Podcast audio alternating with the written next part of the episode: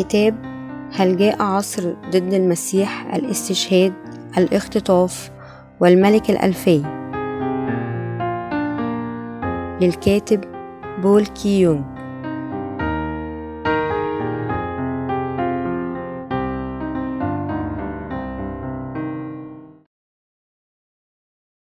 الإصحاح الأول. اسمع كلمة إعلان الله. رؤية الإصحاح الأول. الآية الأولى إلى العشرون. إعلان يسوع المسيح الذي أعطاه إياها الله ليرى عبيده. ما لابد أن يكون عن قريب وبينه مرسلا بيد ملاكه لعبده يوحنا الذي شهد بكلمة الله وبشهادة يسوع المسيح بكل ما رآه. طوبى للذي يقرأ وللذين يسمعون أقوال النبوة ويحفظون ما هو مكتوب فيها لأن الوقت قريب يوحنا إلى السبع كنايس التي في آسيا نعم لكم وسلام من الكائن والذي كان والذي يأتي ومن السبع الأرواح التي أمام عرشه ومن يسوع المسيح الشاهد الأمين البكر من الأموات ورئيس ملوك الأرض الذي أحبنا وقد غسلنا من خطايانا بدمه وجعلنا ملوكا وكهنة لله أبيه له المجد والسلطان إلى أبد الآبدين أمين. هوذا يأتي مع السحاب وستنظره كل عين والذين طعنوه وينوح عليه جميع قبائل الأرض. نعم آمين. أنا هو الألف والياء والبداية والنهاية. يقول الرب الكائن والذي كان والذي يأتي القادر على كل شيء. أنا يوحنا أخوكم وشريككم في الضيقة وفي ملكوت يسوع المسيح وصبره في الجزيرة التي تدعى بطمس.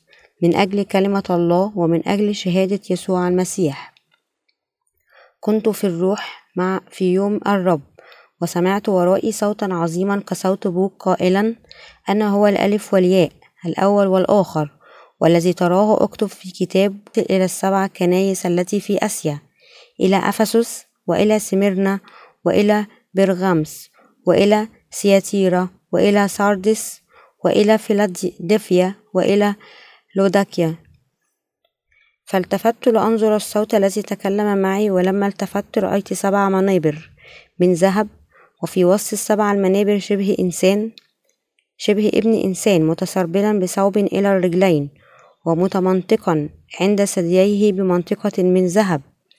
وأما رأسه وشعره فأبيضان وكالصوف الأبيض كالثلج وعيناه كلهيب نار ورجلاه شبه النحاس النقي كأنهما محميتين في أتون وصوته كصوت مياه كثيرة ومعه في يده اليمنى سبعة كواكب وسيف ماضي ذو حدين يخرج من فمه ووجهه كالشمس وهي تضيء في قوتها.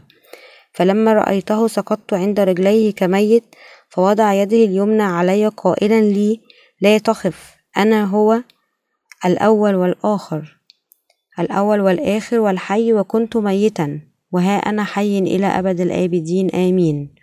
ولي مفاتيح الهاوية والموت فاكتب ما رأيت وما هو كاهن وما هو عتيد أن يكون بعد هذا. سر السبع الكواكب التي رأيت على يميني والسبع المنابر الذهبية. السبع الكواكب هي ملائكة السبع الكنائس والمنابر السبعة التي رأيتها هي السبع الكنائس. تفسير الآية الأولى إعلان يسوع المسيح الذي أعطاه إياها الله. ليرى عبيده ما لابد أن يكون عن قريب وبينه مرسلا بيد ملاكه لعبده يوحنا. لقد كتب يوحنا الرسول سفر الرؤيا الذي سجل إعلان يسوع المسيح له أثناء إقامته في بطمس وهي جزيرة في بحر إيجا والتي نفي إليها يوحنا في أواخر أيام حكم الإمبراطور الروماني دوميتيان حوالي سنة خمسة وتسعون ميلادية. لقد نفي يوحنا إلى جزيرة بطمس لأجل الشهادة لكلمة الله والشهادة ليسوع وهذه الجزيرة هي حيث رأى عالم الله مبينا بواسطة يسوع المسيح من خلال وحي الروح القدس وملائكته. ما هو إعلان يسوع المسيح؟ يقصد بإعلان يسوع المسيح أن الله سيعلن لنا من خلال ممثله يسوع المسيح. ما سوف يحدث لهذا العالم وملكوت السماوات في المستقبل؟ من هو يسوع في جوهره؟ إنه الله الخالق والمخلص الذي خلص البشرية من خطايا العالم. إن يسوع المسيح هو إله الملكوت الجديد الذي سيأتي. المعلن الذي يبين لنا كل شيء عن هذا العالم الجديد وهو ممثل الله الآب. نستطيع من خلال كلمة الإعلان التي سجلها يوحنا أن نرى كيف أن يسوع سوف يتعامل مع العالم القديم وكيف سيفتح العالم الجديد. الآية الثانية الذي شهد بكلمة الله وشهادة يسوع المسيح بكل ما رآه. استطاع يوحنا أن يشهد لكلمة الحق خصوصا لأنه رأى ما سوف يفعله يسوع في المستقبل كممثل الله الآب. رأى يوحنا وسمع ما سوف يتم من خلال يسوع المسيح وبهذا استطاع أن يشهد لكل تلك الأمور. الآية الثالثة طوبى للذي يقرأ أو الذي يسمع أقوال النبوة ويحفظون ما هو مكتوب فيها لأن الوقت قريب. إنه قيل هنا طوبى لأولئك الذين يقرؤون ويسمعون كلمة الله التي شهد لها يوحنا. من هو المطوبون أولا هم المؤمنون الذين أصبحوا شعب الله بالخلاص من كل خطاياهم بإيمانهم في كلمة الله. فقط القديسون يمكن أن يتوبوا لأنهم هم الذين يقرؤون ويسمعون ويحفظون. شهادة كلمة الله كل الأمور التي ستأتي من خلال يسوع المسيح المسجلة بواسطة يوحنا بهذه الطريقة. أولئك الذين أصبحوا قديسين الله سينالون بركات السماء بسماع كلمة الله وحفظ إيمانهم به. ألم يسبق الله وينبئنا من خلال يوحنا بسر الحق الخاص بكل ما سيحدث على هذه الأرض والسماء؟ وكيف يمكن للقديسين أن يسمعونه ويرونه؟ كيف يمكنهم أن ينالوا بركة المعرفة مقدما والإيمان بكل التغيرات التي ستحدث للعالم؟ أشكر الله وأمجده لأنه بين لنا من خلال يوحنا كل الأمور التي ستنتظر هذه الأرض وهذه السماء. في وقتنا الحاضر هذا طوبى للذين يمكنهم أن يروا ويقرأوا ويبعينهم كلمات إعلان الله خلال يسوع المسيح. الآية الرابعة يوحنا إلى السبع كنائس التي في آسيا نعمة لكم وسلام من الكائن والذي كان والذي يأتي ومن السبع الأرواح التي أمام عرشه. يقول يوحنا هنا أنه يرسل رسائله إلى السبع كنائس في آسيا ولأنه سجل النبوات والإعلانات التي قدمها له الله أثناء نفيه في جزيرة بطمس. لذا أرسلها يوحنا للسبع كنائس التي في آسيا وأيضا لكل الكنائس التي في العالم أجمع. الآية الخامسة ومن يسوع المسيح. الشاهد الأمين البكر من الأموات ورئيس ملوك الأرض الذي أحبنا وقد غسلنا من خطايانا بدمه. لماذا دعي يسوع المسيح بالشاهد الأمين؟ جاء ربنا إلى هذا العالم وتعمد بواسطة يوحنا المعمدان لكي يخلص كل أولئك الذين في الخطية ومصيرهم الهلاك. من خلال معموديته أخذ يسوع كل خطايا العالم مرة واحدة عليه وسفك دمه على الصليب ليدفع أجرة الخطية بحياته. وقام ثانيا من الموت في ثلاثة أيام كل هذا ليخلص المؤمنين ويطهرهم من خطاياهم ولأنه لا أحد سوى يسوع نفسه الذي قد خلص كل خطاة العالم من خطاياهم. لذا المسيح هو الشاهد الحي لهذا الخلاص. يخبرنا يوحنا بعبارة البكر من بين الأموات أن يسوع أصبح الباكورة بأن أتى إلى هذا العالم وأتم كل متطلبات الناموس بكلمات أخرى. دفع أجرة الخطية. بأخذه كل الخطايا عليه بمعموديته وموته على الصليب وقيامته ثانيا من الموت. ولأن المسيح أحبنا وغسلنا بدمه فإن الله حرر أولئك الذين يؤمنون ببشارة الماء والروح من كل خطاياهم. الآية السادسة وجعلنا ملوكا وكهنة لله أبيه له المجد والسلطان إلى أبد الآبدين. كممثل الله الآب جاء يسوع للعالم في الجسد. وأنقذ المذنبين بمعموديته ودمه على الصليب بأفعال النعمة هذه. المسيح طهرنا وجعلنا شعب وكهنة الله. كل المجد والتسبيح والشكر إلى أبد الآبدين للآب الذي أعطانا بركات نعمته العجيبة هذه. وإلى الابن الذي هو ممثله ومنقذنا. إن غرض تجسد المسيح كان أن يجعلنا شعب وكهنة مملكة الله أمام الآب. بكلمات أخرى نحن جعلنا ملوكا لمملكة السماء حيث سنعيش للأبد مع الله. الآية السابعة هو ذا يأتي مع السحاب وتنظره كل عين والذين طعنوه وينوح عليه جميع قبائل الأرض. نعم آمين. قيل هنا بأن السيد المسيح سيأتي على السحاب وأنا أؤمن بهذا بالتأكيد. هذه ليست قصة خيال علمي هذه هي النبوة أن يسوع المسيح سيرجع حقا إلى هذه الأرض من السماء قيل أيضا هنا بأن حتى الذين طعنوا سيرونه. من هم هؤلاء؟ هم أولئك الذين رأوا كلمة الماء والروح كمجرد واحدة. من العديد من المذاهب الدينية الموجودة في العالم حتى مع أن لهذه الكلمة القوة أن تخلصهم كلهم. عندما يعود السيد المسيح أولئك الذين طعنوه بعدم إيمانهم سيندمون بالتأكيد. هم سيصرخون ويحزنون لأنهم في الوقت الذي يدركون فيه. يدركون بأن إنجيل الماء هو حقا إنجيل الخلاص والنجاة من أسامهم. أن يسوع قد عمد من قبل يوحنا ليأخذ كل أسامي العالم عليه سيكون قد فات الأوان لهم. الآية الثامنة أنا هو الألف والياء البداية والنهاية. يقول الرب الكائن والذي كان والذي يأتي القادر على كل شيء. وبعبارة أخرى بعبارة الألف والياء. يخبرنا يوحنا أن ربنا هو إله الدينونة الذي منه تأتي بداية ونهاية الكون بالكامل وتاريخ البشرية. سيرجع الرب ليكافئ المستقيمون ويحاكم المذنبون. هو الله القدير الذي يدين أسام الناس ويكافئ الأبرار الذين يؤمنون ببره. الآية التاسعة إلى العاشرة أنا يوحنا أخوكم وشريككم في الضيقة وفي ملكوت يسوع المسيح وصبره. كنت في الجزيرة التي تدعى بطمس من أجل كلمة الله ومن أجل شهادة يسوع المسيح. كنت في الروح في يوم الرب وسمعت ورائي صوتا عظيما كصوت بوق إن كلمة أخ تستعمل عندما يدعو المؤمنون بعضهم البعض في كنيسة الله المولودة ثانيا. أولئك الذين أصبحوا عائلة الإيمان بإنجيل الماء والروح. يدعون كل منهم الآخر بالأخوة والأخوات وهذه الأسماء تعطى لنا بإيماننا في إنجيل الماء والروح. يوم الرب هنا يشير لليوم التالي ليوم السبت عندما قام يسوع من الموت. هو ذلك اليوم من الأسبوع عندما قام يسوع ولهذا ندعو الأحد يوم الرب. هذا اليوم يشير لنهاية عصر الناموس وافتتاح العصر الجديد للخلاص. أيضا بقيامته أخبرنا ربنا أن مملكته ليست هذا العالم.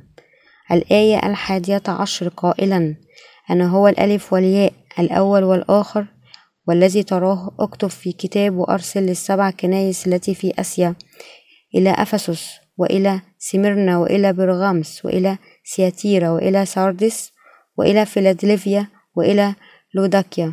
كتب يوحنا ما رأى خلال إعلان يسوع المسيح وأرسله كرسائل للكنائس السبعة في آسيا.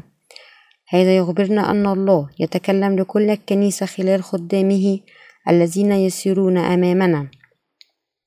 الآية الثانية عشر فالتفت لأنظر الصوت الذي تكلم معي ولما التفت رأيت سبع منابر من ذهب لأن الكتاب المقدس الذي من الله لم يكن قد كمل في أيام الرسل.